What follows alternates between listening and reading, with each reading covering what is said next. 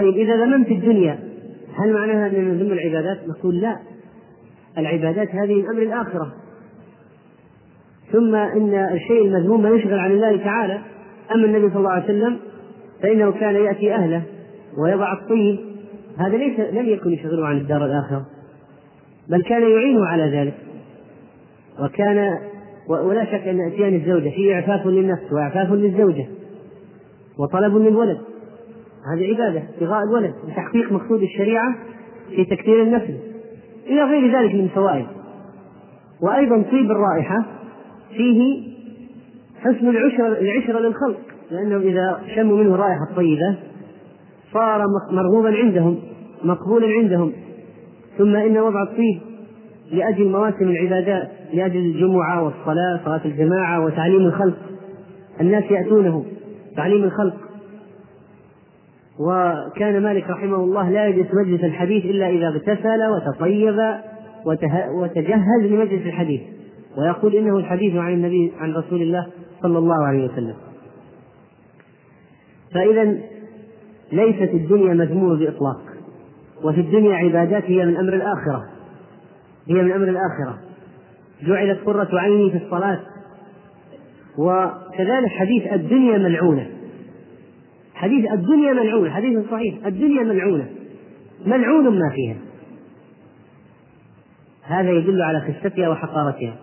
لكن استثنى قال إلا ذكر الله وما والاه أو عالما أو متعلما، فاستثنى منها ذكر الله وما والاه، يعني وما يحوم حوله وما يكون من بابه من سائر العبادات، أو عالما ومتعلما، أو أنه يعلم أو يتعلم العلم الشرعي طبعا.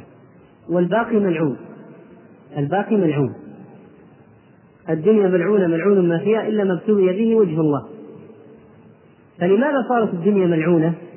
لأنها تشغل عن الله، إلا العلم النافع الذي يدل على الله.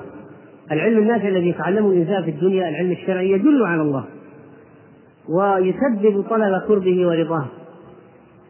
فهذا هو المقصود من معيشتك في الدنيا، أن تذكر الله وما والاه من العبادات وتتعلم وتعلم. وكذلك فإن من الأشياء أن يداوم العبد على ذكر الله، كما ورد عن ابن مسعود في تعريف التقوى أن يطاع فلا يعصى، ويذكر فلا ينسى، ويشكر فلا يكفر. فالآن ذكر الله وما والاه يشمل الحج، الصلاة، الطواف إلى آخره، فهذه العبادات من ذكر الله، بل إن فيها ذكر كثير، فيها أذكار كثيرة، فهذه لا تكون من الدنيا المذمومة. بل إن المقصود من إيجاد الدنيا، المقصود من الخلق عبادة الله، وما خلقت الجن والإنس إلا ليعبدون. هنا إشكال رفعه بعض المتصوفة والصوفية، يمكن الصوفية وبعض الفقهاء، قالوا إن هذه العبادات الموجودة في الدنيا هي أفضل مما يوجد في الجنة من النعيم. لماذا؟ قالوا لأن نعيم الجنة حظ للعبد، هذه المآكل والمشارب التي في الجنة والسكن ونحو ذلك هي للعبد، والعبادات التي في الدنيا حظ للرب وحق للرب، وحق الرب أفضل من حظ العبد. يعني هذا عند هذا من انحرافاتهم في النظرة، يعني قالوا في بعض الأشياء في الدنيا أفضل من الجنة مما في الجنة، قالوا العبادات التي في الدنيا أفضل مما في الجنة. وربما ساعدهم على ذلك قول بعض المفسرين في آية وهي قوله تعالى من جاء بالحسنة فله خير منها، من جاء بالحسنة فله خير منها. ما هو الظاهر من الآية؟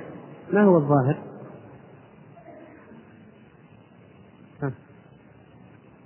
ما هو الظاهر من الآية؟ أن المؤمن له في الآخرة أفضل من الشيء الذي عمله في الدنيا، الذي يجده في الآخرة أفضل من الذي عمله في الدنيا. من جاء بالحسنة يعني في الدنيا جاء بها، أتى بها، عملها، ولقي بها الله، فله خير منها في الآخرة. هذا الظاهر. لكن بعض المفسرين قالوا من جاء بالحسنة فله خير منها، قالوا هذه منها يعني مصدر الخير منها، يعني له منها الخير، له خير بسببها أو لأجلها، لأجل أن يتوصلوا إلى أن في الدنيا أفضل مما في الآخرة، العبادة في الدنيا أفضل من الشيء الذي يجدونه في الآخرة، فله خير منها يعني بسببها، يعني مصدر الخير من هذه العبادة التي في الدنيا، هذا منها، يعني فيها تقديم وتأخير. ولكن الصحيح والصواب كما ذكر ابن رجب رحمه الله تعالى وما جاءت به النصوص ودلت عليه أن الآخرة خير من الدنيا مطلقا، وهذا معنى عميق خطر في ذهن بعض الصحابة وينبغي فهمه، لأنه معنى جيد ينبغي فهمه، ونعرف بالتالي ماذا كان يدور في عقول الصحابة من الأفكار، كيف كانوا يفكرون. عن المستورد بن شداد قال: كنا عند النبي صلى الله عليه وسلم فتذاكروا الدنيا والآخرة، فقال بعض الصحابة: إنما الدنيا بلاغ الآخرة، وفيها العمل وفيها الصلاة وفيها الزكاة، يعني هذا في الدنيا. فكانوا يقولون الذي في الدنيا الأعمال هذه أفضل مما في الآخرة. وقالت طائفة منهم: الآخرة فيها الجنة وفيها ما شاء الله. فقال رسول الله صلى الله عليه وسلم مبينا الترجيح، مبينا صحة القول الطائفة الأخيرة: ما الدنيا في الآخرة إلا كما يمشي أحدكم إلى اليم فأدخل أصبعه فيه فما خرج منها فهو الدنيا. فهذا نص بتفضيل الآخرة على الدنيا وما في الدنيا من جميع الأعمال. فإن قال قائل: كيف يكون ما في الآخرة أو ما في الجنة أفضل مما في الدنيا؟ يعني من العبادات، طبعا المقارنة الآن بين العبادات التي في الدنيا، احنا عارفين نعرف أن خمر الجنة أفضل خمر الدنيا، وأن نساء الجنة أفضل من نساء الدنيا، هذا مفروض. لكن كيف يكون ما في الآخرة أفضل من العبادات التي في الدنيا من الصلاة والزكاة والذكر والحج وغيره؟ كيف يكون؟ فوجه ذلك أن نقول: الدنيا الآن الفضل اللي فيها العلم الشرعي والعمل الصالح، أليس كذلك؟ المطلوب إثبات أن ما في الآخرة أفضل من العلم الشرعي الذي في الدنيا والعمل الصالح الذي في الدنيا، لأنه قلنا الآخرة أفضل من الدنيا من جميع الوجوه. فكيف نثبت أنه يوجد في الآخرة علم أفضل من علم الدنيا وعمل أفضل من عمل الدنيا؟ أصل العلم الذي أوتيناه الآن طبعا القرآن والسنة، ما هو أصله؟ العلم بالله وصفاته وأسمائه، كل الأشياء تتفرع عنه، أليس كذلك؟ كل الأشياء تتفرع، كل علم شرعي هذا موجود علمناه في الدنيا متفرع من العلم بالله وصفاته وأسمائه. طيب، فنحن الآن نعرف مثلا من أسماء الله العليم الحكيم الخبير إلى آخره، نعرف من صفات الله أن له وجها يليق به سبحانه وتعالى ويدا وإلى آخره. طيب، في الآخرة يعني في الجنة ينكشف الغطاء ويرفع الحجاب وينظر المؤمنون إلى ربهم عيانا ويرونه بدون حجاب. فهذه الرؤية التي في الجنة أفضل من الذي حصل في الدنيا من العلم بالله وأسمائه وصفاته، لأن ذلك عين اليقين وهذا علم اليقين، وعين اليقين مرتبة أعلى من علم اليقين. وما ينشأ عن رؤية الله في الجنة من اللذة أعلى بكثير مما ينشأ عن العلم به في الدنيا، لأنك تراه الآن مباشرة في الجنة، تراه تنظر إليه بعينيك، وفي الدنيا ما كنت تنظر إليه ولا تراه. فإذا في الجنة يصبح الخبر عيانا، وتصير المعرفة بالله التي كانت في الدنيا خبر تصبح الآن في الجنة رؤية ومشاهدة. فأين هذا من هذا؟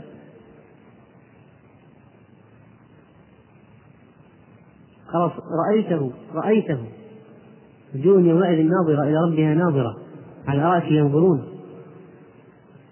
فهذا إذن فما ينشأ من رؤية الله في الجنة أعلى من العلم به في الدنيا.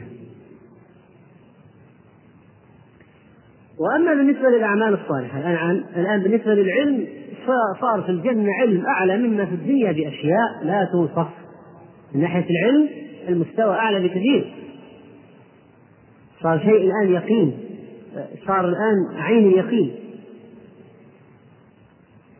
وبالنسبة للعمل الصالح لو قال الدنيا فيها صلاة وزكاة والآخرة ما فيها عمل، إذن هل هو أفضل أو ليس بأفضل؟ فنقول ما هو المقصود من العمل الصالح في الدنيا؟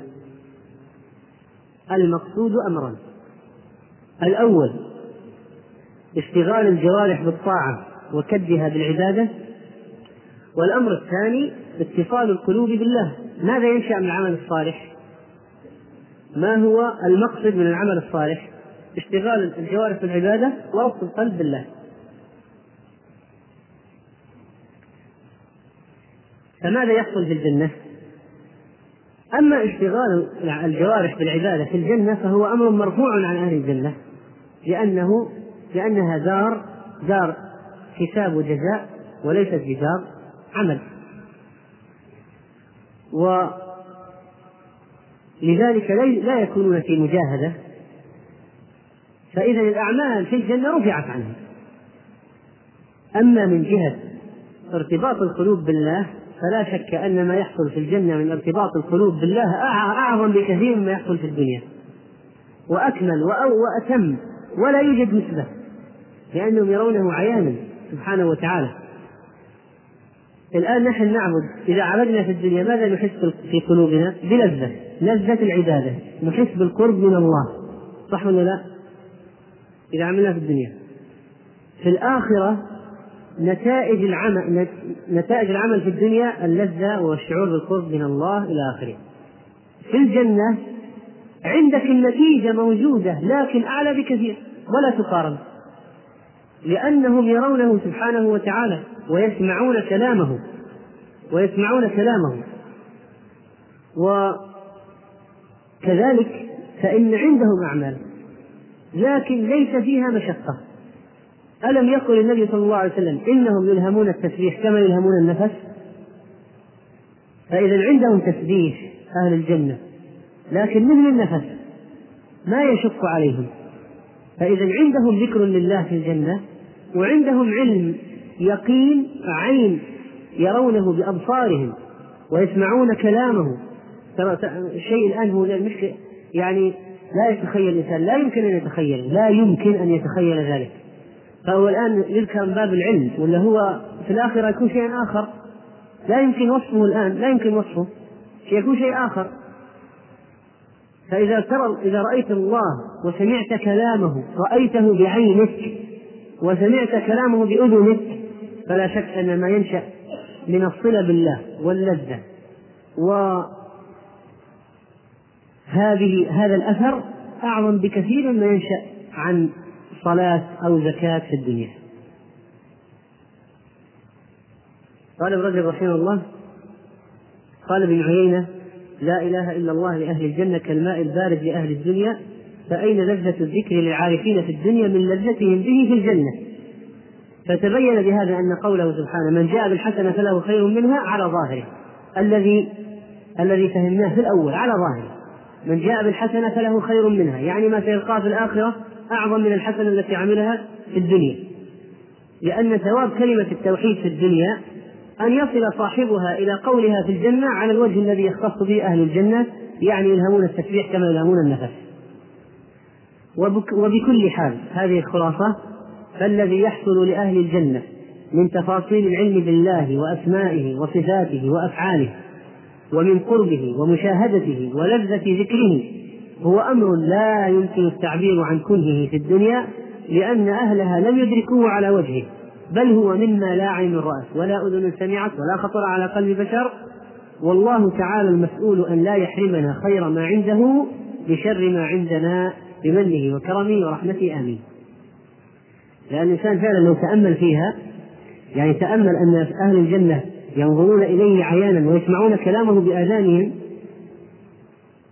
فيترتب على هذا لذات، لذة عظيمة جدا لا يمكن وصفها أبدا، ولا مقارنة لذات العبادة التي في الدنيا بها لا يمكن المقارنة مطلقا.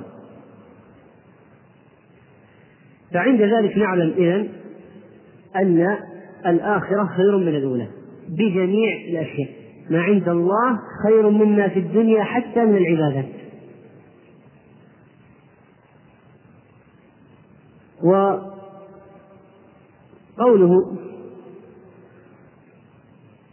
سبحانه وتعالى كلا بل تحبون العاجلة وتذرون الآخرة، لا شك أن فيه دليل على يعني عكس ما هو مطلوب من الناس. المطلوب أنهم يحبون الآخرة ويذرون العاجلة، لكن لا، بل تحبون العاجلة وتذرون الآخرة. وتحبون المال حبا جما وإنه لحب الخير لشديد. فلما قال الله سبحانه وتعالى وإنه لحب الخير لشديد، ما هو الخير؟ ما هو الخير؟ وإنه لحب الخير لشديد، لا، المال. إذا ذم الله من يحبه فما هو مفهوم المخالفة؟ يعني تكلمنا عن مفهوم المخالفة. إذا ذم الله من يحبه فما هو مفهوم المخالفة؟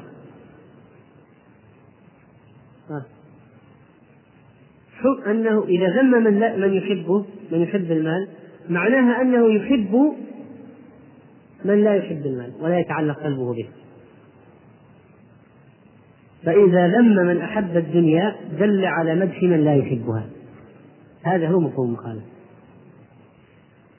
ولا شك أن هذا على حساب هذا.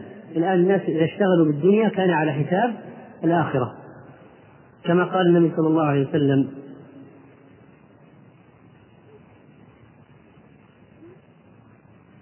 قال من كانت الدنيا همه فرق الله عليه أمره وجعل فقره بين عينيه ولم يأتي من الدنيا إلا ما كتب له، ومن كانت الآخرة نيته جمع الله له أمره وجعل غناه في قلبه وأتته الدنيا وهي راغمة. رواه الترمذي وابن ماجه وذكره الألباني في صحيح الجامع. وهناك حديث مرفوع من أحب دنياه أضر بآخرته ومن أحب آخرته أضر بدنياه، هذا معناه صحيح لا شك، لكن لم يثبت مرفوعا عن النبي صلى الله عليه وسلم وذكره الشيخ في ضعيف الجامع. فإذا حب الدنيا يعني التعلق بها رأس كل خطيئة، ومن أحب الدنيا وسرته خرج حب الآخرة من قلبه. ولذلك شبه بعض السلف الدنيا والآخرة كرجل له امرأتان. فالدنيا والآخرة هذا تشبيه جيد في بلاغة. شبه الدنيا والآخرة كرجل له امرأتان إن أرضى إحداهما أسخط الأخرى، إن أرضى إحداهما أسخط الأخرى. هذا مثل الدنيا والآخرة.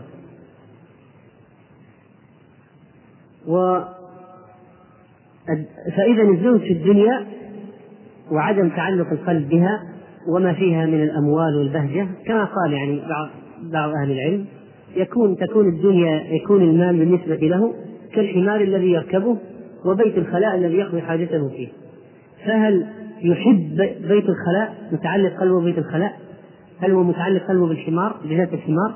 لا، وإنما يستعمله لحاجته، ولكن قلبه غير متعلق به، ما هو متعلق بالحمار ولا بالمرحاض، ما هو متعلق بالحمار ولا بالمرحاض، وإنما هي قضية قضاء حاجة يقضي حاجته منه. هذه هي النظرة المثالية الشرعية لقضية المال والدنيا، يستعمل منها بقدر الحاجة من غير أن يتعلق قلبه بها. والزهد في الدنيا شعار أنبياء الله وأوليائه وأحبائه، كما قال عمرو بن العاص ما أبعد هديكم من هدي نبيكم صلى الله عليه وسلم إنه كان أزهد الناس في الدنيا وأنتم أرغب الناس فيها. وقال ابن مسعود لأصحابه أنتم أكثر صوما وصلاة وجهادا من أصحاب محمد صلى الله عليه وسلم وهم كانوا خيرا منكم، قالوا وكيف ذلك؟ قال كانوا أزهد منكم في الدنيا وأرغب منكم في الآخرة. فإذا في شيء من عمل القلب تفوق الصحابة على من بعدهم فيه، من عمل القلب. الزهد من عمل القلب ولا من عمل الجوارح؟ من عمل القلب لا شك في ذلك، أصله في القلب الزهد.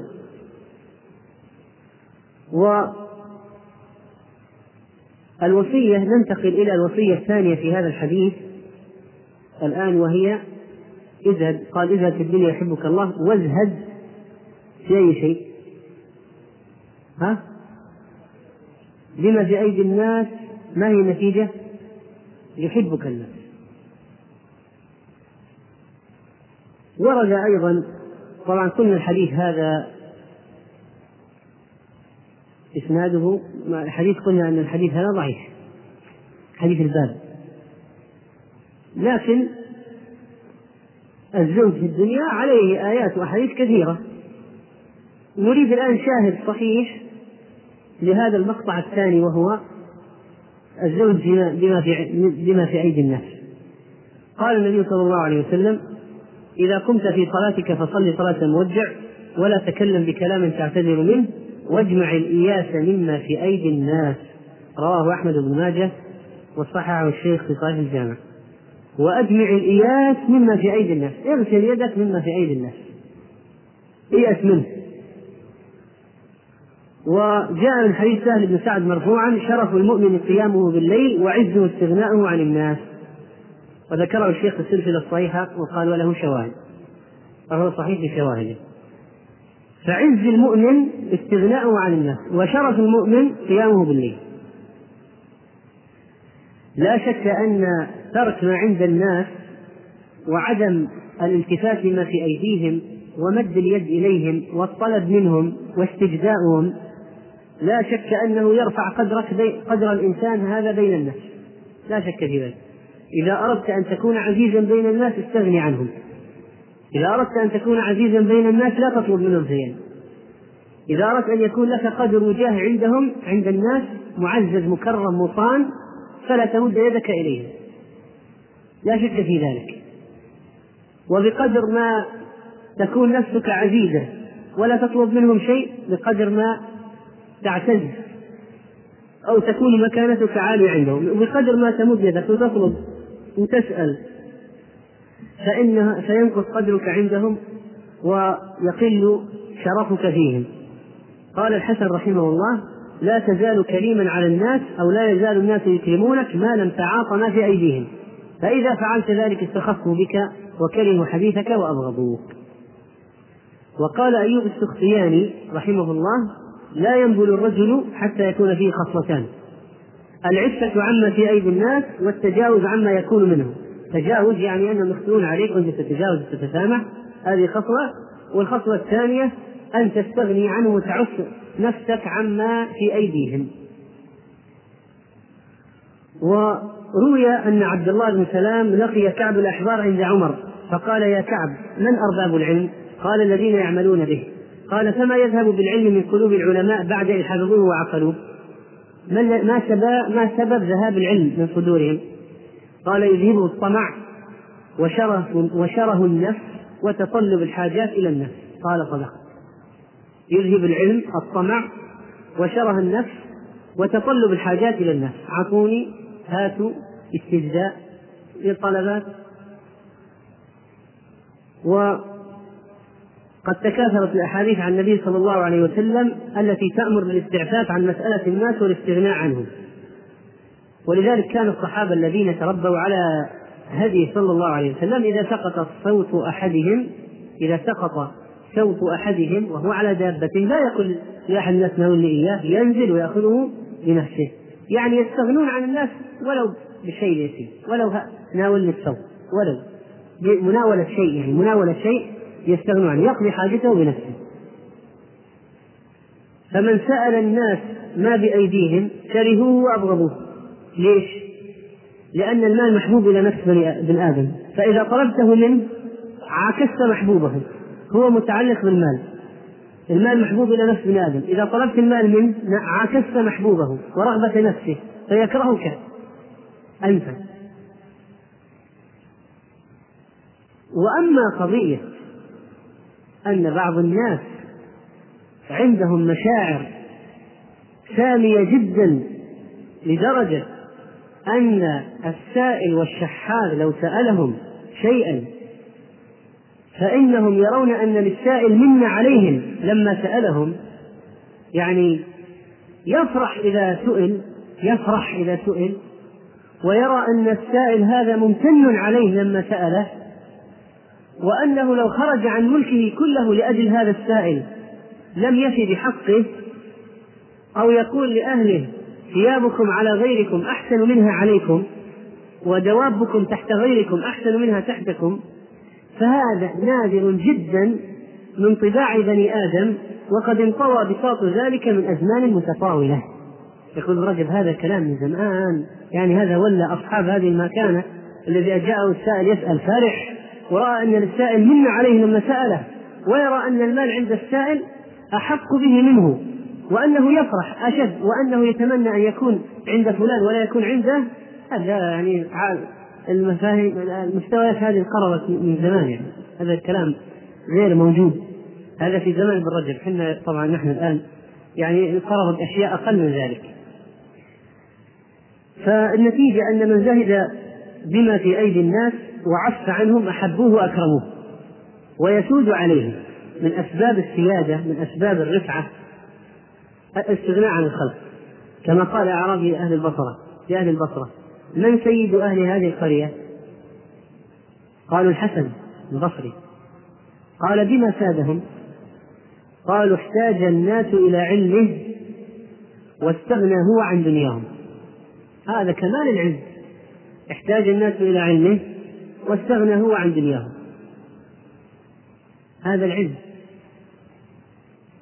قال بعض السلف في وصف الدنيا وأهلها: وما هي إلا جيفة مستحيلة، يعني تتحول تتغير، وما هي إلا جيفة مستحيلة عليها كلاب همهن اجتذابها، فإن تجتنبها كنت سلما لأهلها، وإن تجتذبها نازعتك كلابها.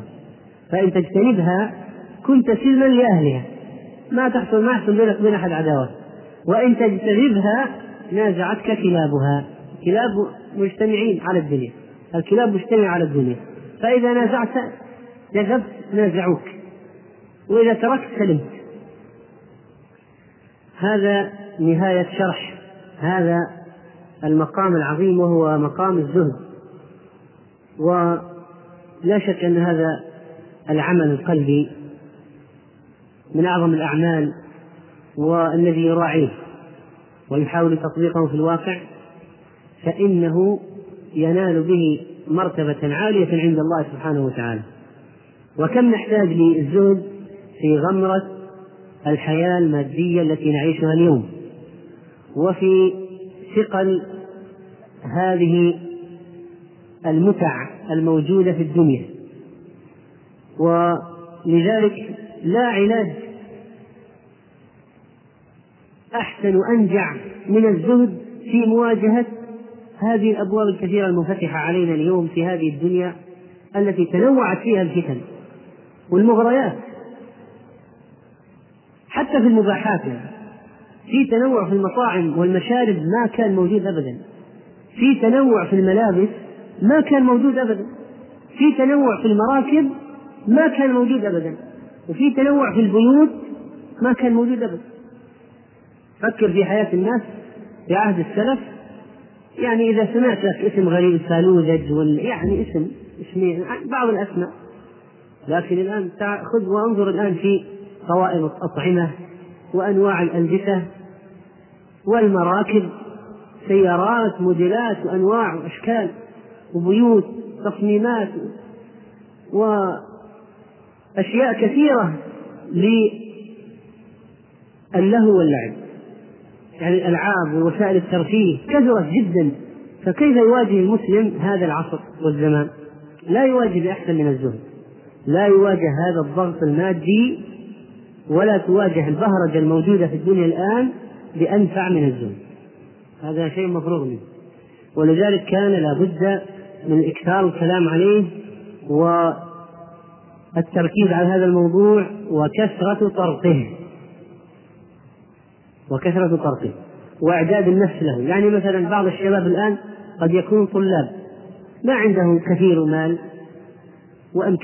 وإمكانات، فإذا تخرج وتوظف واشتغل صار له راتب ودخل، أو تاجر وربح، عندها تتعرض المحنة، يعني المحنة العظيمة. ولذلك إذا ما كان مستقر من نفسه من الآن، يعني منذ نعومة أظفاره وصغره وفترة وبداية شبابه، ليس مستقرا في نفس قضية الزهد، إذا تخرج غدا وتوظف وأخذ الراتب أو ربح في تجارة يتعب ويتقهقر ويتراجع. الصحابة لما كانوا مع النبي عليه الصلاة والسلام، لاحظوا يا أيها الإخوان، الصحابة مع النبي صلى الله عليه وسلم لما كانوا معه في مكة وحوض حصار الشعب ما وجدوا شيء، أسمال بالية، مرة يجد أكل مرة ما يجد. حتى في الفترة المدنية في أولها 300 واحد من أهل الصفة، 300 ما يجدون شيء.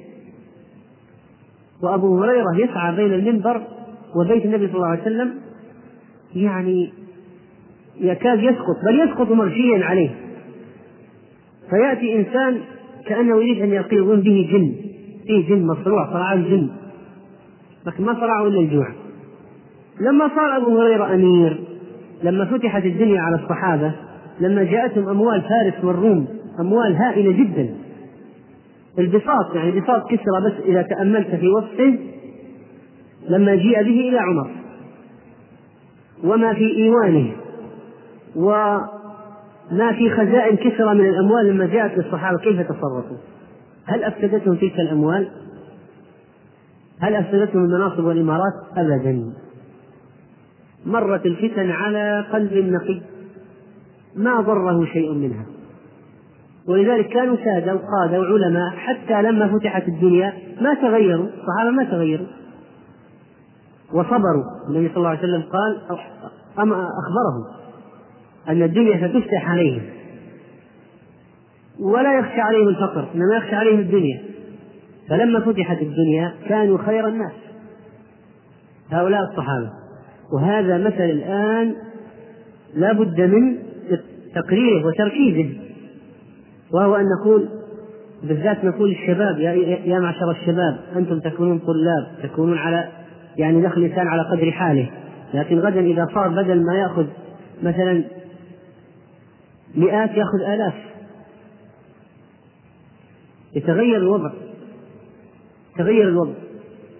فهل يا ترى سيبتغي بهذه الآلاف المتع من هنا ومن هنا، والسفريات والسرحال والتجوال واللهو والملاهي والألعاب وجميع الأشياء من اللعب والمتع وأنواع وأصناف المأكولات؟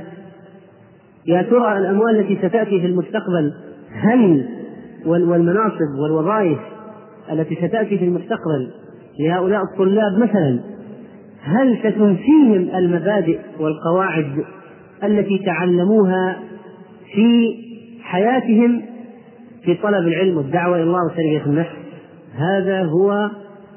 هذه الثمرة الآن. ونخرج من هذا أيضا أن الإنسان إذا ما وفق في أشياء مادية من وظيفة أو راتب أو شيء ما يحزن، لا يكون لحظه تعيس يسخط على قدره، لا، لأنه ربما يكون خيرا له. فإن الله سبحانه وتعالى يحمي عبده المؤمن من الدنيا كما يحمي أحدنا مريضه من المطاعم والأشياء خوفا على صحته أو أن يصاب بنفسه أو يتدهور. فلذلك لا حزن ولا قلق إذا لم يتيسر لك أو فاتك شيء من نعيم الدنيا. لا تحزن إذا ما عندك سيارة جديدة، لا تحزن إذا ما عندك بيت ملك، لا تحزن إذا ما كان عندك تجارة وأموال، لا تحزن إذا ما كنت في المرتبة 10 و11 وإلى آخره، لا تحزن لو كنت تعيش يعني كفاف، فإن هذا هو الأفضل. عيش الكفاف هو المنجي.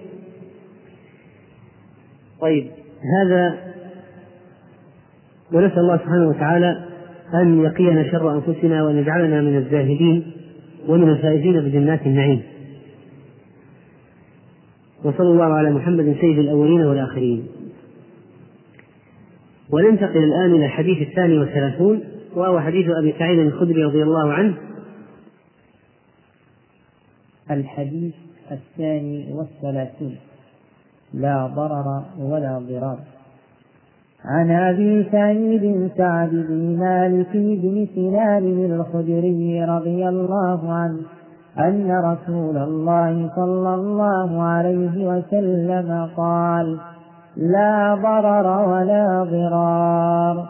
حديث حسن رواه ابن ماجة والدارقطني وغيرهما مسندا، ورواه مالك في الموطأ مرسلا عن عمرو بن يحيى عن أبيه عن النبي صلى الله عليه وسلم فأسقط أبا سعيد، وله طرق يقوي بعضها بعضا.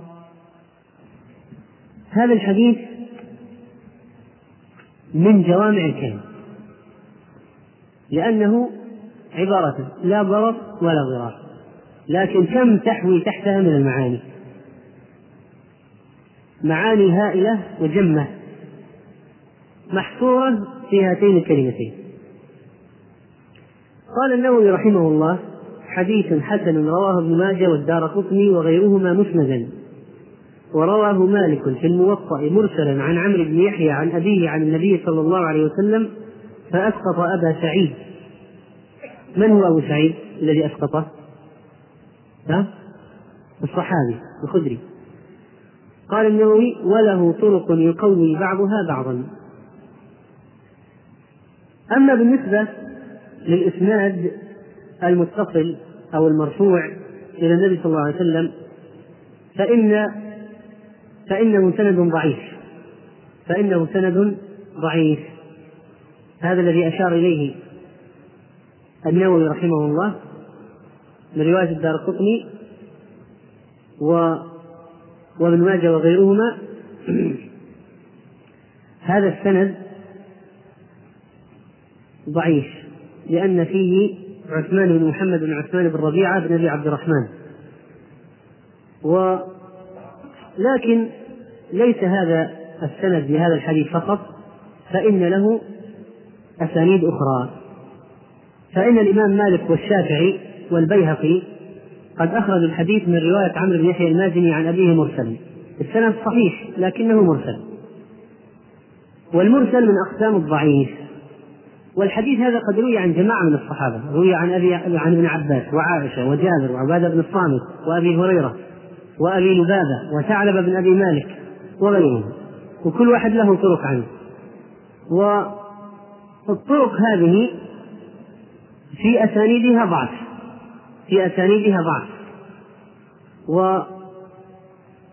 ومجموع هذه الطرق يؤدي أن يكون هذا الحديث حسنا. كما قال النووي رحمه الله: قال: وله طرق يقوي بعضها بعضا. وقال الشيخ الألباني: فهذه طرق كثيرة لهذا الحديث قد جاوزت العشر، وهي وإن كانت ضعيفة مخرجاتها، يعني كل واحد منها ضعف، فإن كثيرا منها لم يشتد ضعفها، فإذا ضم بعضها إلى بعض تقوى الحديث بها وارتقى إلى درجة الصحيح إن شاء الله تعالى. وكذلك قال العلائي رحمه الله: من حديث شواهد ينتهي مجموعة إلى درجة الصحة أو الحسن المحتج به، وقد أشار ابن رجب رحمه الله تعالى إلى هذا في شرحه لهذا الحديث. قال ابن رجب: وقد ذكر الشيخ رحمه الله، يعني النووي، أن بعض طرقه تقوى ببعض، وهو كما قال، أقر ابن رجب ذلك. وقد قال البيهقي في بعض أحاديث كثير بن عبد الله المزني: إذا انضمت إلى غيرها من الأسانيد التي فيها ضعف قوية. وهذا المرسل قد جاء مسند من وجه آخر، ولذلك فإنه يتقوى به ويقبل. وقد استدل الإمام أحمد بهذا الحديث، يعني واعتمده، فدل ذلك على أنه صحيح عنده. وقال ابن الصلاح: هذا الحديث أسنده الدارقطني من وجوه، ومجموعها يقوي الحديث ويحسنه، وقد تقبله جماهير أهل العلم واحتجوا به. وقال أبو داود: إنه من الأحاديث التي يدور الفقه عليها، وأن هذا يشعر بأنه ليس بضعيف ما دام مدار الفقه، من الأشياء التي مدار الفقه عليها. طيب، هل هناك أحاديث أخرى بنفس المعنى لا ضرر ولا ضرار؟ نعم، مثل حديث أبي داود والترمذي وابن ماجه: من ضار الله به، ومن شاق شق الله عليه، وذكره الشيخ في صحيح الجامع.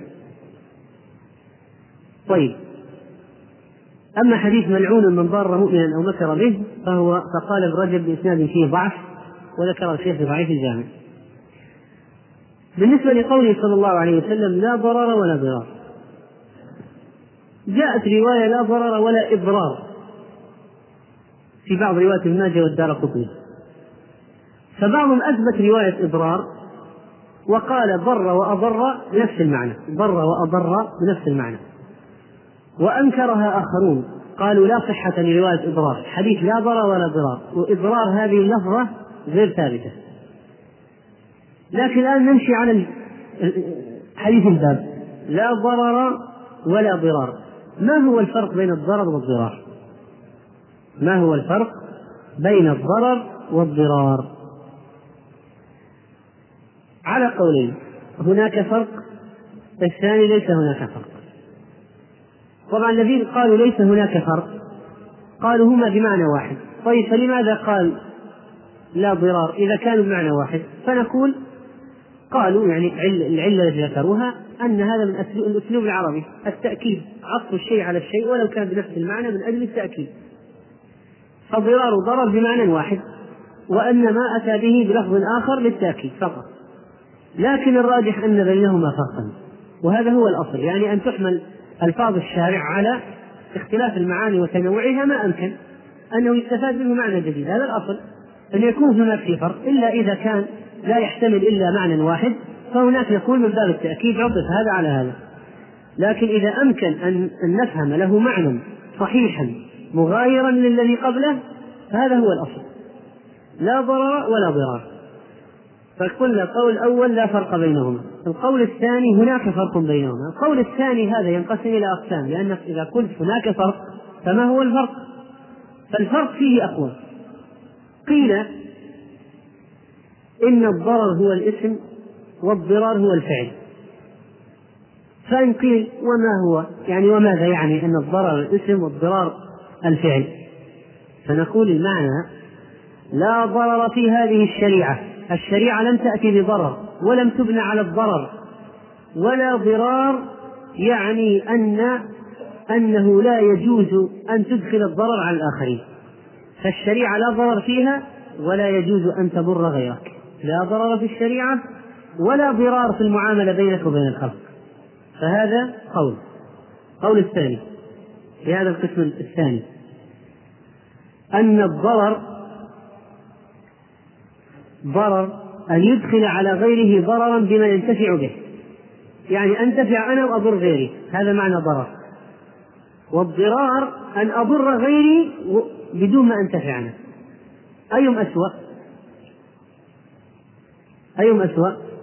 الثاني، يعني على الأقل هذاك يعني فيه شيء من العقل، يعني من فعل شيئا فيه من فعله وأضر غيره، ضر بغيره. لكن هذا شرير، هذا أشر من الأول وأسوأ، الأول سيء وهذا أسوأ، هذا طبع نفسه مطبوع على الشر، يضر بغيره ولو كان لا منفعة له بهذا التصرف، أن يتصرف تصرفا فيها ضرر بغيره وليس فيها منفعة له، فهذا عدواني شراني كما يقولون. وهذا المعنى رجحه ابن عبد البر وابن الصلاح وغيرهما. القول الثالث في القسم الثاني، وهو التفريق: الضرر أن يضر بمن لا يضره، والضرار أن يضر بمن يضره لكن على وجه غير جائز. ولماذا قيدنا على وجه غير جائز؟ قلنا الضرر أن يضر بمن لا يضره، لاحظوا معي، أن يضر بمن لم يضره، واحد ما فعل لك شيء واستضره، لا، هذا ضرر. والضرار أن تضر وتعتدي على واحد أضر بك واعتدى عليك لكن على وجه فيه تعدي غير جائز، تنتقم منه انتقاما غير جائز. أيهم أسوأ في هذا المعنى، الضرر ولا الضرار؟ أيهم أسوأ؟ الضرر. ليش؟ لأنه ضر بمن لم يضره، والثاني أضر بك فأضررت به لكن اعتديت وزدت. الأول أسوأ. لماذا كنا على وجه غير جائز؟ أضر بمن أضر به على وجه غير جائز، لأنه لو كان هو ضرك وأنت ضريته على وجه جائز هل يدخل في الحديث؟ ها؟ لا يدخل، وقال لا ضرر ولا ضرار، فلا يدخل في الحديث. كيف ينهى عن شيء جائز؟ فإذا لا ضرر يعني أن يضر بمن لا يضره، ولا ضرار أن يضر بمن قد أضر به لكن على وجه غير جائز. طيب، ما هو مثال أن نضر بشخص على وجه جائز؟ أن نضر شخصا على وجه جائز، كيف مثاله؟ مثلا واحد سرق، قطعنا يده، قطعنا ليده إضرار به أم لا؟ ها؟ إضرار به، لكن هل هو على وجه جائز أو غير جائز؟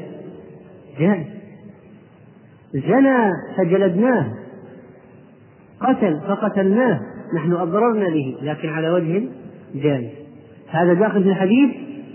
لا. وإن عاقبتم فعاقبوا بمثل ما عوقبتم به، وإذا اعتدى فإن اعتدي عليكم فاعتدوا عليه بمثل ما اعتدى عليكم، فمن اعتدى عليكم فاعتدوا عليه بمثل ما اعتدى عليكم، فاعتدينا عليه بمثل ما اعتدى علينا، وعاقبناه بمثل ما عاقبنا، أضررنا به؟ نعم. على وجه جائز؟ نعم. يدخل في الحديث؟ لا. طيب، فالآن أو إن شاء الله في الدرس القادم سنكمل هذا الحديث ونبين أنواع إلحاق الضرر بالآخرين وأمثلة انتفاء الضرر في الشريعة. كيف يعني الشريعة لا ضرر؟ إن ما فيها ضرر الشريعة، وأحكام الشريعة ما فيها ضرر، وكيف أن الشريعة نهت عن الإضرار بالآخرين، ما هي الأمثلة على ذلك. ثم نذكر شرح هذه القاعدة الأصولية لا ضرر ولا ضرار، وما يتفرع تحتها من القواعد الأصولية، مع ذكر أمثلة بمشيئة الله تعالى. والله تعالى أعلم، وصلى الله وسلم على نبينا محمد وعلى آله وصحبه أجمعين.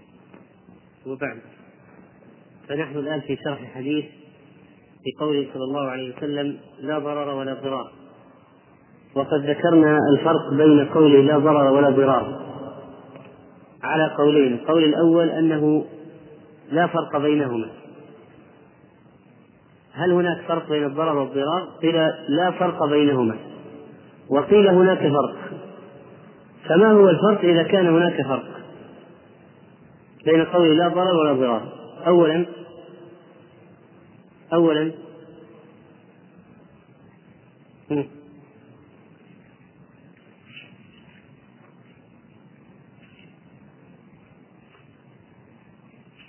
أيوه، الضرر الإثم. قيل لا ضرر يعني في الشريعة، ولا ضرار لا يجوز لأحد أن يضر بالآخر، فشريعتكم ليس فيها ضرار ليس فيها ضرر، كما أن دينكم يحرم أن يضر الإنسان بأخيه المسلم. طيب، ثانيا قول آخر.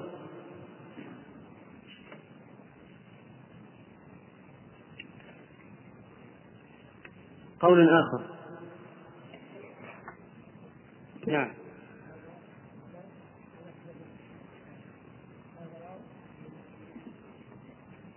طيب، نعم، لا ضرر الذي تنتفع به وتضر غيرك، والضرار الذي لا نفع فيه لك مع أنه وهو يلحق الضرر بغيرك، فلا يجوز يعني لا هذا ولا هذا. طيب، فإذا ذكرنا في قوله صلى الله عليه وسلم لا ضرر ولا ضرار أنه لا يجوز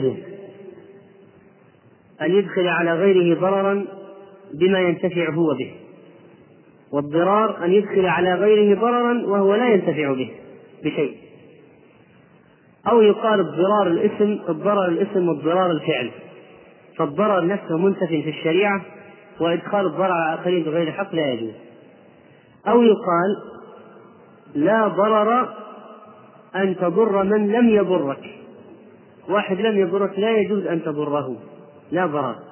ولا ضرار أن تضر بمن قد أضرك لكن على وجه غير جائز، واحد اعتدى عليك لكن أنت اعتديت عليه اعتداء لا تجيزه الشريعة. نعم، هب أنه مثلا أتلف إطار سيارتك فأنت أتلفت سيارته كلها، فهذا حرام، فيكون هذا أيضا قول آخر. فالنبي صلى الله عليه وسلم نفى الضرر والضرار جميعا. طيب، هل إدخال الضرر بحق على شخص بحق شرعي يعتبر داخلا في الحديث كقطع يد السارق؟ هل يعتبر داخل في الحديث؟ لا. لماذا؟ لأنه من الشريعة، جاءت به الشريعة، ثم إن فيه معاقبة ظالم، ثم إنه عدل وقصاص مستقيم لأنه من عند الله. فإذا المقصود بالحديث إلحاق الضرر بغير حق، أن تلحق ضررا لشخص بغير حق، وهذا يكون على وجهين. الأول أن يكون لك غرض صحيح، أن يكون لك غرض صحيح وقيامك بهذا الشيء الذي لك فيه غرض صحيح شرعا يؤدي إلى مضرة الآخرين. الوجه الثاني أن لا يكون لك منفعة، وإذا قمت بهذا الشيء تضر بالآخرين. فلنأخذ هذا الثاني ونذكر بعضا من أمثلته. أن تقوم بشيء لا منفعة لك فيه وتضر بالآخرين، مثلا الإضرار بالوصية. الإنسان إذا مات ينتفع بعد موته من المال بشيء؟ لا ينتفع. فلو أنه مثلا جار في الوصية والإضرار بالوصية من الكبائر ولا شك، فيكون قد ألحق ضررا بغيره وهم الورثة مثلا، ولم ينتفع بشيء لأنه سيموت، لا ينتفع من المال بشيء، أليس كذلك؟ مثال كيف يدخل الإنسان ضرر على الورثة: إما أن يعطي بعضهم فوق النصيب الذي قسمه الشارع لهم. هب أن الإنسان مثلا مات عن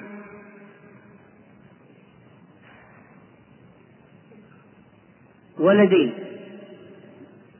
كم يكون لكل واحد منهما؟ النصف. راح كتب في الوصية قال فلان هذا الكبير يعطى 3/4 المال، والولد الصغير يعطى ربع المال. هل يجوز؟ لا، هو حرام. لا يجوز أن يعطي أحد الورثة أكثر مما فرض الشرع له. لو مثلا عنده زوجة طيبة وأولاد، الأولاد فيهم مثلا شيء من العقوق والزوجة وفية، لو مات عنهم كم يكون للزوجة؟ الثمن. لو قال هذه الزوجة وفية صبرت عليه وأولاد هؤلاء عاقين فيهم عقوق، سأعطي الزوجة نصف مالي، بدل من الثمن أكتب لها النصف. يجوز؟ لا يجوز، هو حرام. والله سبحانه وتعالى يقول: من بعد وصية يوصى بها أو دين غير مضار. فإذا لا يجوز إعطاء أي واحد من الورثة فوق حقه الذي فرضه الشارع له، كما قال النبي عليه الصلاة والسلام: إن الله قد أعطى كل ذي حق حقه فلا وصية لوارث. لا يجوز أن يوصله بشيء. قسم الشرع الميراث بينهم فلا وصية يوصي لأي شيء، لا شيء يكتب وصية، وكل شيء قد حدد بالشرع. طيب، من أوجه إلحاق الضرر بالورثة، من أوجه إلحاق الضرر بالورثة أن يدخل معهم من ليس منهم. فمثلا يقول يدخل معهم من ليس منهم بأكثر من الثلث، بأكثر من الثلث. هل يجوز أن يوصي لغير الوارث؟ واحد عنده زوجة وأولاد، يجوز أن يوصي لابن عمه؟ يجوز أن يوصي لابن عمه ما هو من الورثة، يجوز أن يوصي له؟ الجواب نعم، لا شك في ذلك، لأن ولد العم محجوب الآن لا يأخذ شيء من الميراث، إذا يجوز إعطاءه من الوصية. طيب أكثر شيء يعطى كم؟ الثلث. لو أعطاه أكثر من الثلث قال أوصي لابن عمي بنصف مالي والبقية هي يتوزعها الزوجة والأولاد، فما هو الحكم؟ ها؟ لا يجوز، وهو آثم حرام.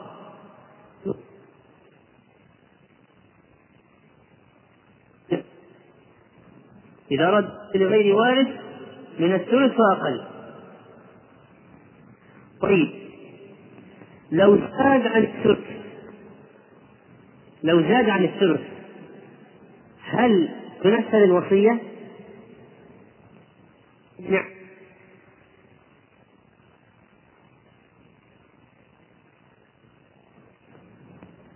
لا تنفذ إلا بأي شيء، إلا بأي شيء، برضا الورثة. لو قال ورثة نحن راضين، راضين من قلوبنا بعد موت أبيهم مثلا، بعد الموت يعني بعد ما مات وليس على حياته، يقول اكتبوا أنكم موافقين، العبرة بما حصل من الرضا بعد موته. فإذا رضوا جاز إعطاء هذا الشخص الذي أوصى له الميت بأكثر من الثلث. طيب وبعضهم يقول، بعضهم يقول إذا قصد المضارة بالوصية للأجنبي بالثلث حتى لو بالثلث فإنه يأثم، هذا عند الجميع يعني إذا قصد المضارة. لكن هل تنفذ أو لا؟ واحد يعلم أن مثلا ورثة فقراء ومع ذلك ويحتاجون المال ومع ذلك أوصى بالثلث، قصده الإضرار بالورثة، يقصد الإضرار بالورثة،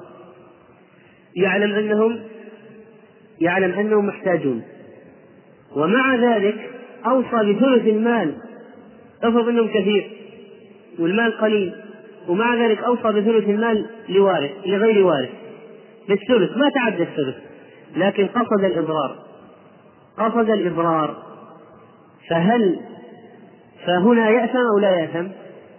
يأثم. هل تنفذ الوصية أو لا تنفذ؟ على قولين، بعضهم قال تنفذ لأن ما هي أكثر من الثلث، وبعضهم قال لا تنفذ وإنما ترد لأنه قصد، أنه قصد إيش؟ الإضرار، الإضرار. طيب من الأمثلة كذلك على حديث لا ضرر ولا ضرار الرجعة في النكاح. الله سبحانه وتعالى يقول فأمسكوهن بمعروف أو سرحوهن بمعروف ولا تمسكوهن ضرارا لتعتدوا ومن يفعل ذلك فقد ظلم نفسه. طيب الآن إذا إنسان طلق زوجته طلقة يحق له أن يراجعها؟ يحق، يحق أثناء العدة، يحق له أن يراجعها أثناء العدة لو كان لا غرض له فيها ولا يريدها، طلقها طلقة وهو لا يريدها ولا يريد أن يعيش معها، لكن قال أنا سأريك كما يقولون عمه أمرمطك شلون؟ قال الآن أطلقك طلقة وقبل وأنتظر قبل ما تنتهي العدة بساعة أرجعك وأطلقك مرة ثانية وقبل لا تنتهي العدة بساعة أرجعك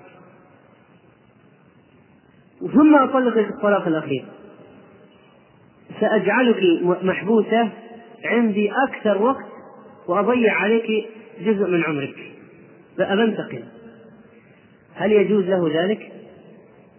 حرام، مع أنه شرعا يجوز له أن يراجع زوجته بعد الطلقة الأولى والثانية إذا كانت في العدة، لكن لما قصد الضرر ما له حاجة في المرأة، طلقها طلقة ولا له حاجة فيها، وإنما يراجعها بعد الطلقة الأولى في العدة بقصد الضرر الإيذاء، فهذا إرجاعه لها حرام، إرجاعه حرام. الله يقول فأمسكوهن بمعروف أو سرحوهن بمعروف ولا تمسكوهن ضرارا لتعتدوا. فمن أرجع الزوجة،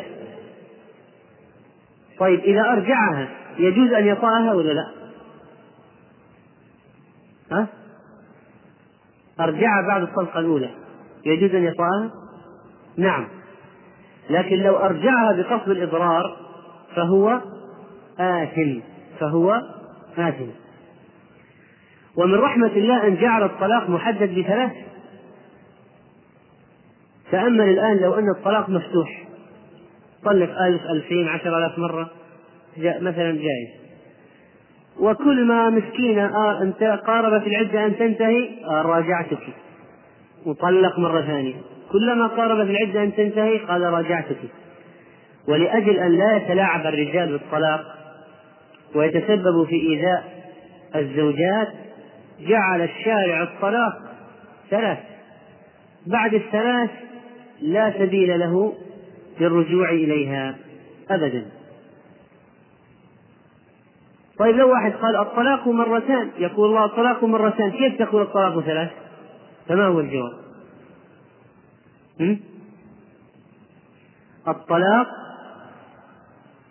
الذي فيه الرجعة مرتان، أما الثالث ما فيه رجعة، ولذلك ما ذكره، لا لأنه مرتان فقط، طلاق 3 أكثر، الطلاق 3 مرات، بعد ال3 لا تحل له، بائن، بينونة، لا تحل له إلا بعد زوج. وكانوا في الجاهلية من إضرارهم بالنساء يطلقون، أو في أول الإسلام أيضا، في أول الإسلام قبل أن تحدد الطلقات ل3 يفعل بعضهم ذلك، يطلق المرأة ثم يراجعها قبل العدة، ثم يطلقها ثم يراجعها قبل العدة، وهكذا قبل أن تنتهي. فمن رحمة الله بالمرأة أنه جعل للرجل 3 تطليقات فقط، وبعدها بينونة لا تحل له إلا بعد زوج. طيب لو أنه طلق زوجته وقبل أن تنقضي العدة، قبل أن تنقضي العدة راجعها، ثم طلقها مرة ثانية من غير أن يمسها، طلقها مرة ثانية من غير أن يمسها، وعلمنا أنه قصد إلحاق الضرر وتطويل المدة عليها، فكيف نفعل بالنسبة للعدة؟ الآن العدة 3 حيضات على قول، بعد الطلقة الأولى 3 حيضات، إذا راجعها خلال ال3 حيضات رجعت إلى عصمته، إذا ما راجعها خلال ال3 حيضات صار أمرها بيدها، تتزوج غيره، تتزوج هذا، يرجع إليها، صار أمرها بيدها، خرجت من عصمته. طيب واحد طلق زوجته الطلقة الأولى، في أثناء العدة راجعها، مثلا بعد 2 شهر من العدة راجعها ولم يمسها، وطلقها الطلقة الثانية، وعلمنا أنه يريد الإضرار، ماذا نحكم في العدة؟ هل نقول ولو طلقت الطلقة الثانية باقي لك حيضة ونعتمد الحيضتين التي مضت، أو نقول ابدأي من جديد بعدة جديدة و3 حيضات جدد؟ قد اختلف العلماء على قولين، بعضهم قال ما دام قصد المضارة أبدا نقول ولا كأنك طلقت الطلقة الثانية، هذا ما نعتبر لك عدة فيها، ونقول العدة الأولى نمشي على العدة الأولى، ما دام مضت حيضتان بقي حيضة. نعم. وبعضهم يقول إنها تستأنس عدة جديدة، بعضهم يقول تبني على ما مضى، إذا اكتشفنا أنه مضار تبني على ما مضى، تستمر يعني، راح تنتبه وحده. وبعضهم يقول تستأنف عدة جديدة، تستأنف عدة جديدة، ثلاثة من أول، لكن طبعا بعد الطلقة الثالثة انتهي كل شيء. وقيل تبني مطلقا في جميع الحالات، وقيل تستأنف مطلقا، فهي أربع حالات. طيب، من ضمن أمثلة الضرر أو من ما يدخل في حديثه صلى الله عليه وسلم لا ضرر ولا ضرار الإيلاء. واحد حلف أن لا يطأ زوجته، ماذا يسمى؟ إيلاء مؤلي. للذين يؤلون من نسائهم تربصوا 4 أشهر. واحد آلى وحلف أن لا يطأ زوجته، ماذا نقول له؟ نضرب لك مدة 4 أشهر، فإن رجعت إلى الوقت كان هذا توبة والحمد لله، وإن أصر على الامتناع عن الوقت وانتهت 4 أشهر ولم يقرب زوجته وأصر على عدم قربها، فما هو الحكم؟ حلف أن لا يطأ زوجته، أعطينا 4 أشهر، انتهت 4 أشهر ولم يطأها، فما هو الحكم؟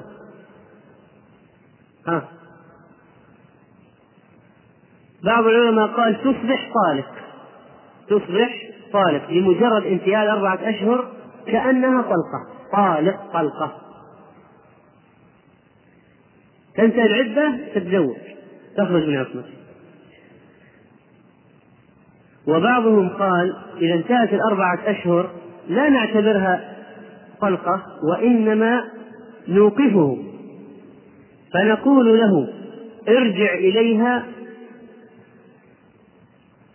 فإن قال لا أرجع فيجبره القاضي على الطلاق.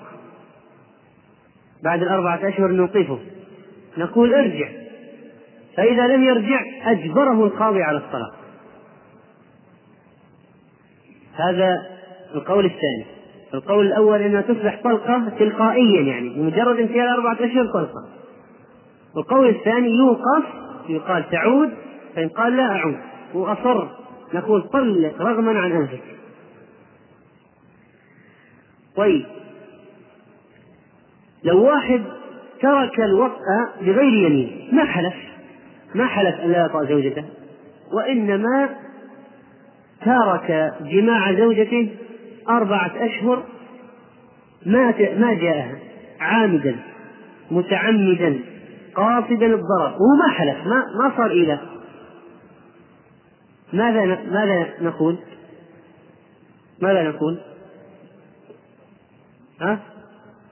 ماذا نقول؟ واحد ما حلف لكن 4 أشهر متعمدا لا يأتي الزوجة قاصدا الضرر بها، ماذا نقول؟ نفس حكم الإيلاء. قال كثير من أو أكثر الحنابلة على أن حكمه حكم المؤلي، وهو ظاهر كلام، قالوا هو ظاهر كلام أحمد إنه يلحق بالمؤلي بالإيلاء. طيب، وقال جماعة من العلماء لو ترك وطأ زوجته 4 أشهر لغير عذر، له مريض أو مسافر في طلب رزق أو الزوجة أذنت له، ما في عذر، ترك 4 أشهر الوقت، ثم قالت الزوجة أريد الفراق، فقال بعض العلماء يفرق بينهما سواء قصد الإضرار أو ما قصد الإضرار. قالوا لأن المرأة لها حق، لأن الزواج من فوائد إعفاف المرأة، وهذا الرجل ما يطأ زوجته، إذن هو لا يعفها، والآن مضت 4 أشهر، فقالوا إذن يفرق بينهما، لأن الوطء عندهم واجب، أكثر من 4 أشهر لا يجوز للرجل أن يترك زوجته بغير وطء، عندهم الوطء في 4 أشهر واجب، أكثر 4 أشهر بدون وطء يأثم، يجب عليه، وإلى غير مستطيع طبعا لا يأثم، لكن لها حق أن تطلب الفراق. وبعضهم قالوا هل إذا قصد المضارة يعني ما يوطئ 4 أشهر هل في فرق إذا قصد المضارة أم لا؟ فبعضهم يقول إذا ترك الوطأ من غير عذر يفسخ نكاحه أكثر 4 أشهر، وبعضهم اختلفوا بتقدير المدة، بعضهم قال 4 بعضهم قال 6. وهذه المسألة ترى مهمة يا جماعة، ليش؟ لأن الآن كثير من الذين يسافرون لطلب الرزق ويتركون زوجاتهم في بلادهم، نعم، أو يسافر للدراسة في الخارج ويترك زوجته، هو تارك زوجته في البلد وجاء إلى هذه البلد لطلب الرزق.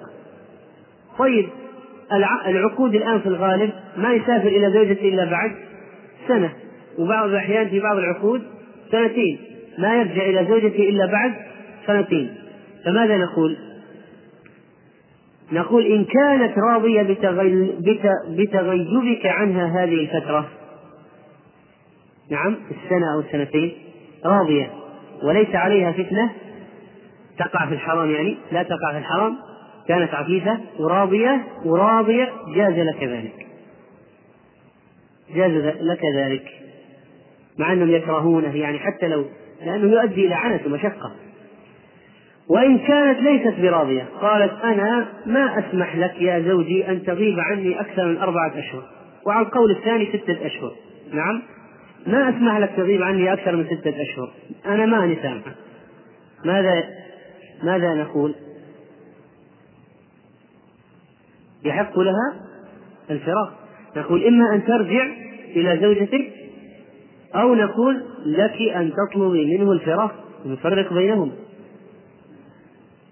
لأن إعفاف النساء تصور ما يترتب على هذا من الفجور، يعني تصور ما يترتب، وهذا هو الواقع أن كثيرا من أو عدد من الناس يغيبون عن زوجات لفترة طويلة، لا يحسبون حساب هذا الأمر، ولا يأبهون للشريعة، ولا يراعون المدة، ولا يستأذنون الزوجة، ولا يراعون الحال، فيرجع فإذا بامرأة حامل من الزنا والعياذ بالله. هذا واقع، هذا الواقع. إذا تلاحظ محاسن الشريعة، هذه الشريعة كلها محاسن، من محاسن الشريعة أنها ما جعلت الزوج حتى في قضية، حتى بدون طلاق يعني، أو بدون، إلى أنه يترك زوجته ويمشي بدون وقت، بدون أن يعطيها حقها. طيب، فإذا لو أطال السفر من غير عذر وطلبت المرأة قدومه فأبى، فقال بعض العلماء يفرق الحاكم بينهما بناء على طلبها، واختلفوا بالمدة، بعضهم قال 6 أشهر، بعضهم قال 2 سنين، بعضهم قال إسحاق، قول إسحاق بمضي 2 سنين خاص، يفرق بينهم. طيب، من أوجه أو من الأشياء التي يشملها قوله صلى الله عليه وسلم لا ضرر ولا ضرار ما جاء في قوله تعالى لا تضار والدة بولدها ولا مولود له بولده، لا تضار والدة بولدها ولا مولود له بولده. إنسان متزوج وعنده أتاه ولد، منع الأم من إرضاع طفلها، منع الأم من إرضاع طفلها، هل يجوز له ذلك؟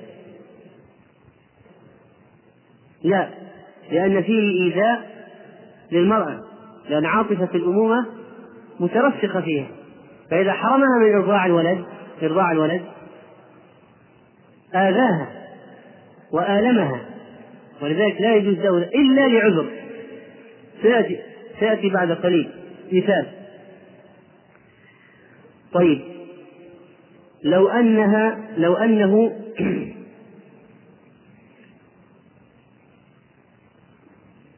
لو أنها قالت ما أرضع ولدك، أنا ما أرضع ولدك إلا بمال،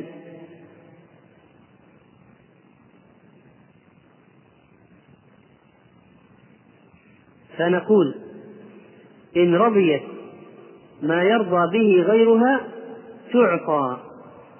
تعطى ولو كانت في حبال الزوج، لكن لو قالت لا أرضعه إلا ب100,000، نقول طيب وأخري على جنب ونأتي بمرضعة ترضعه، فإن لم يقبل الولد ثديا إلا ثدي أمه، ما قبل الولد ثديا إلا ثدي أمه. جينا قلنا أرجع الولد، قالت ناس تبغوا ولا بكيف؟ ما هو الحكم؟ نجبرها على إرضاعه بأجرة المثل، وهذا معنى قوله تعالى ولا مولود له بولده، يعني كما أنه لا يجوز له أن يضرها باستخدام الولد أو منع من إرضاع الولد، كذلك هي لا يجوز أن تضره بأن تمتنع عن إرضاع ولده وتطلب أجرا باهظا إذا كان لا يقبل إلا ثديها.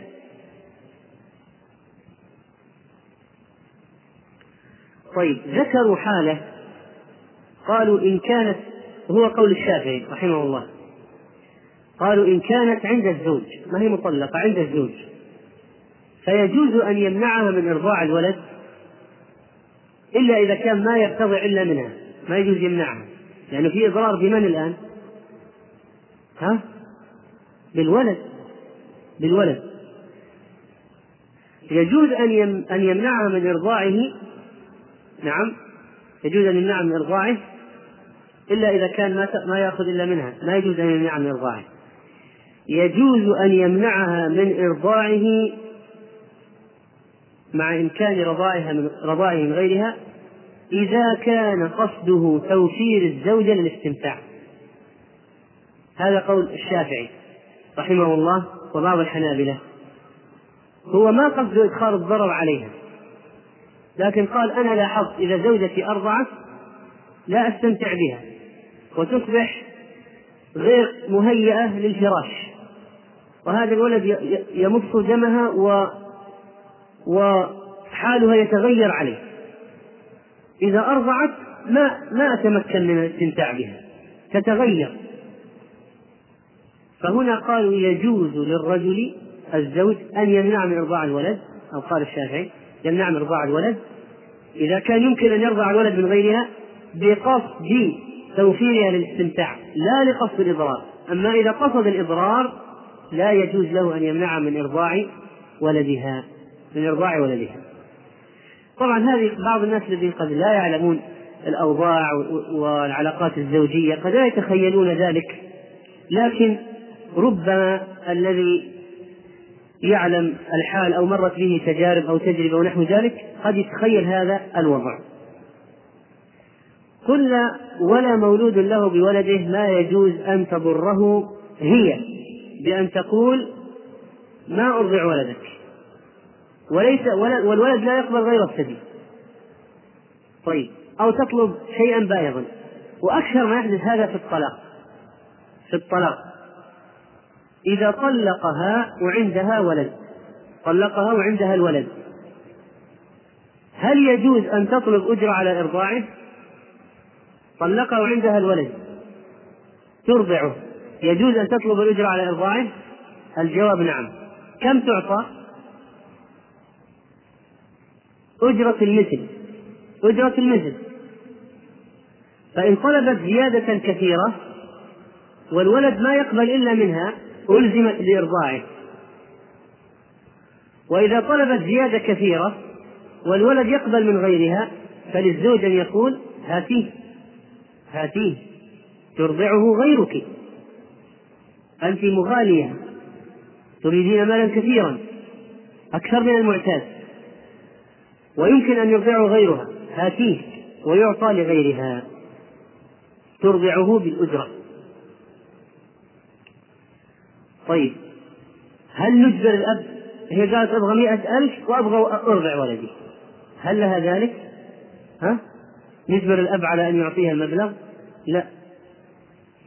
طيب، من ضمن الأمثلة أيضا الداخلة في حديث لا ضرر ولا ضرار بيع المضطر، بيع المضطر، ورد في ذلك أحاديث لكن بعضها فيه ضعف، مثل ما أخرج أحمد وأبو داود عن علي وذكره الشيخ ناصر في غاية الجامع.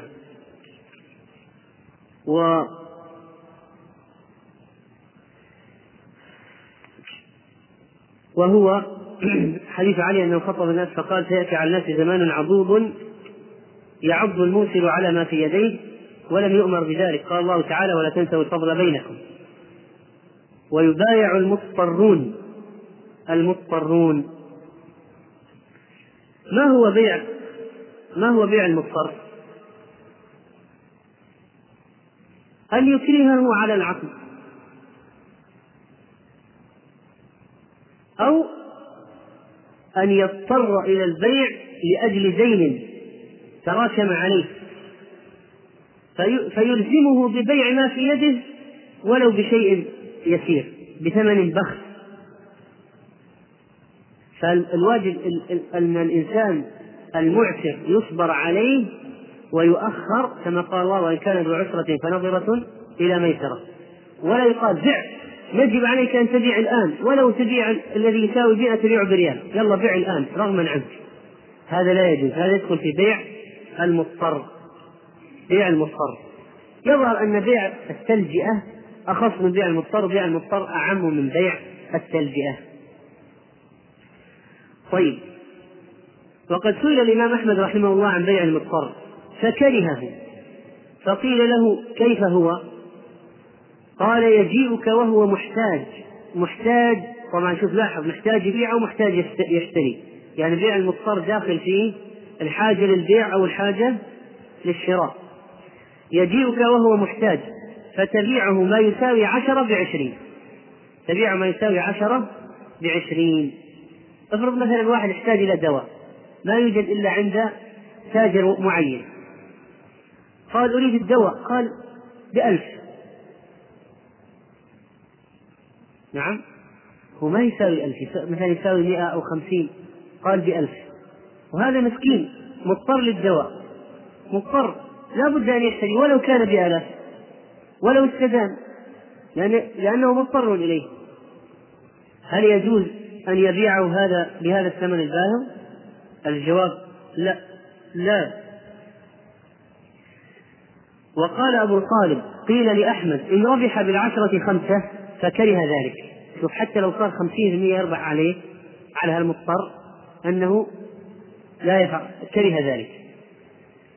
طيب، لو أنه لا يحسن أن يماكس يخدع فجعله يبيع، أتى به في السوق ولف رأسه وأوهمه وأخذ وأعطى معه بالكلام وضيعه بالكلام وخدعه واشترى من السلعة بثمن بخس، هذا لا يجوز أيضا. لذلك النبي عليه الصلاة والسلام علم الرجل الذي يخدع.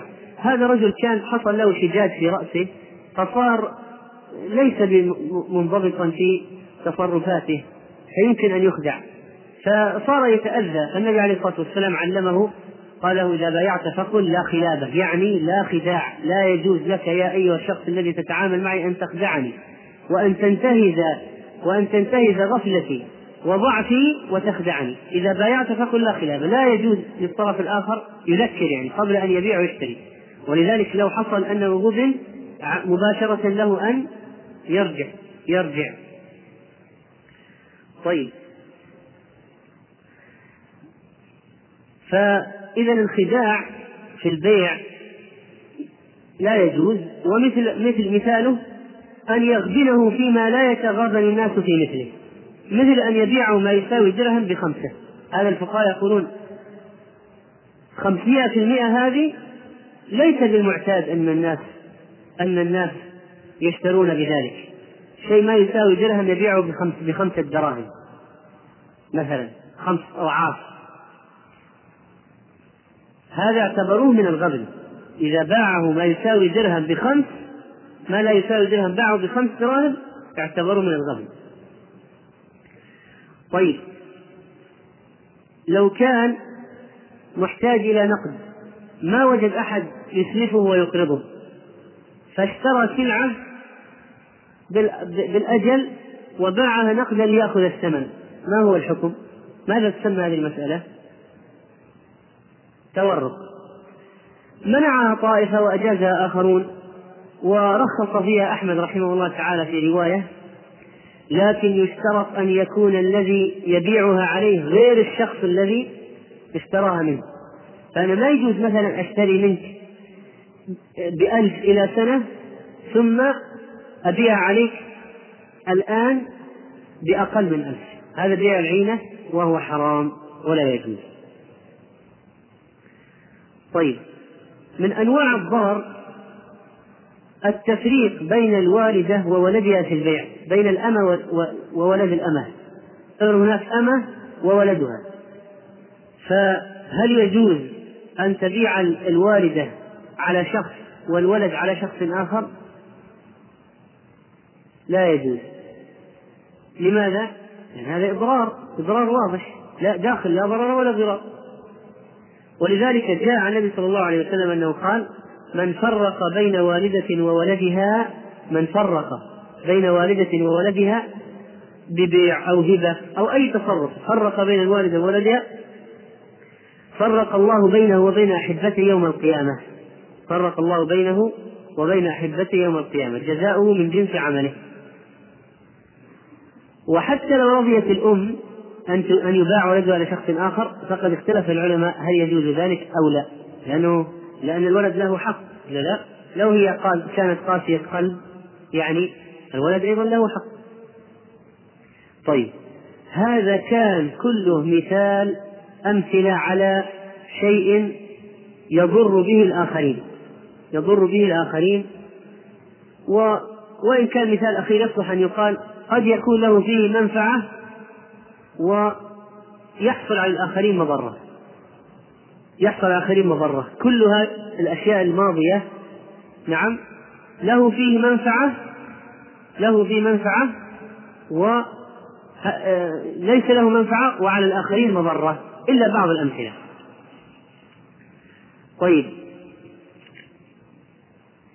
بالنسبة للنوع الثاني أن يضره وله مصلحة معتبرة شرعا، اللي راح أن يضره وليس له مصلحة معتبرة شرعا. القسم اللي ذهب هذه الأمثلة أن يضره وليس له مصلحة معتبرة شرعا. القسم الثاني أن يضره وله مصلحة معتبرة شرعا، له غرض صحيح. مثلا تصرف في ملكه تصرفا له فيه مصلحة لكن أدى إلى الإضرار بالآخرين، فما حكم ذلك؟ قالوا: إن كان على غير الوجه المعتاد فإنه حرام ويعتبر متعدي، يضمن وعليه الضمان. مثال: ما حكم أن يؤجج الرجل نارا في أرضه؟ مثلا عنده أرض فارغة ما فيها شيء، أوقد فيها نارا، جائز؟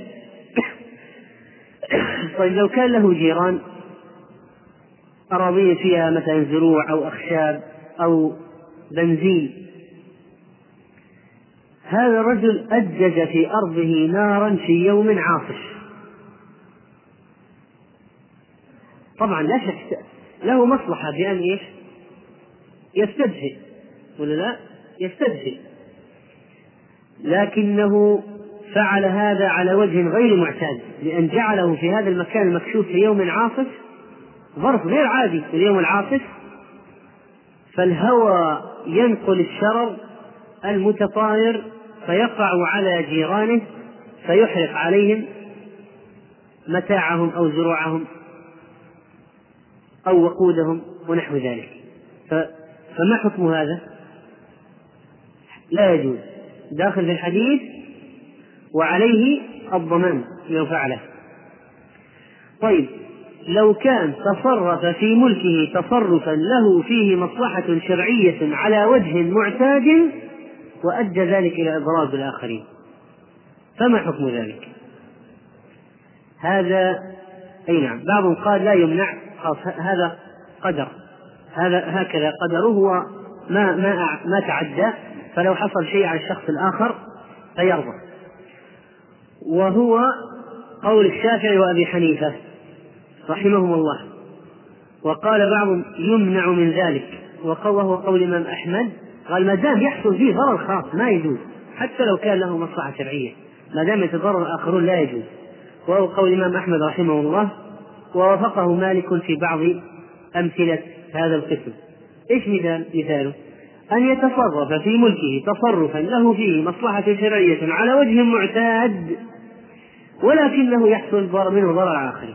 مثال: واحد عنده بيت من 3 أدوار وجاره عنده بيت من دور واحد، ففتح طاقة للتهوية شباك في الدور العلوي، هل تصرف في ملك غيره؟ هل اعتدى على ملك غيره؟ ما تصرف في ملك غيره. هل له فيه مصلحة شرعية؟ التهوية مصلحة شرعية؟ ها؟ نعم. هل هو على وجه معتاد؟ نعم، معتاد الناس يضعون الشبابيك في بيوتهم، ما هو شيء غريب يعني، شيء يعني تصميم لأجل القصد الإلهي، هذا يضعونه في الجهات الأربع الشبابيك، صح ولا لا؟ أقول الشبابيك يضعونه في الجهات الأربع. طيب ترتب على ذلك كشف الجار، ترتب على ذلك كشف الجار. إذا خرج نساء جار إلى حوش بيتهم صاروا مكشوفين، فما هو الحكم؟ هذا الذي قال فيه الشافعي وحنيفة أنه جائز، هذا ملكه ووجه معتاد.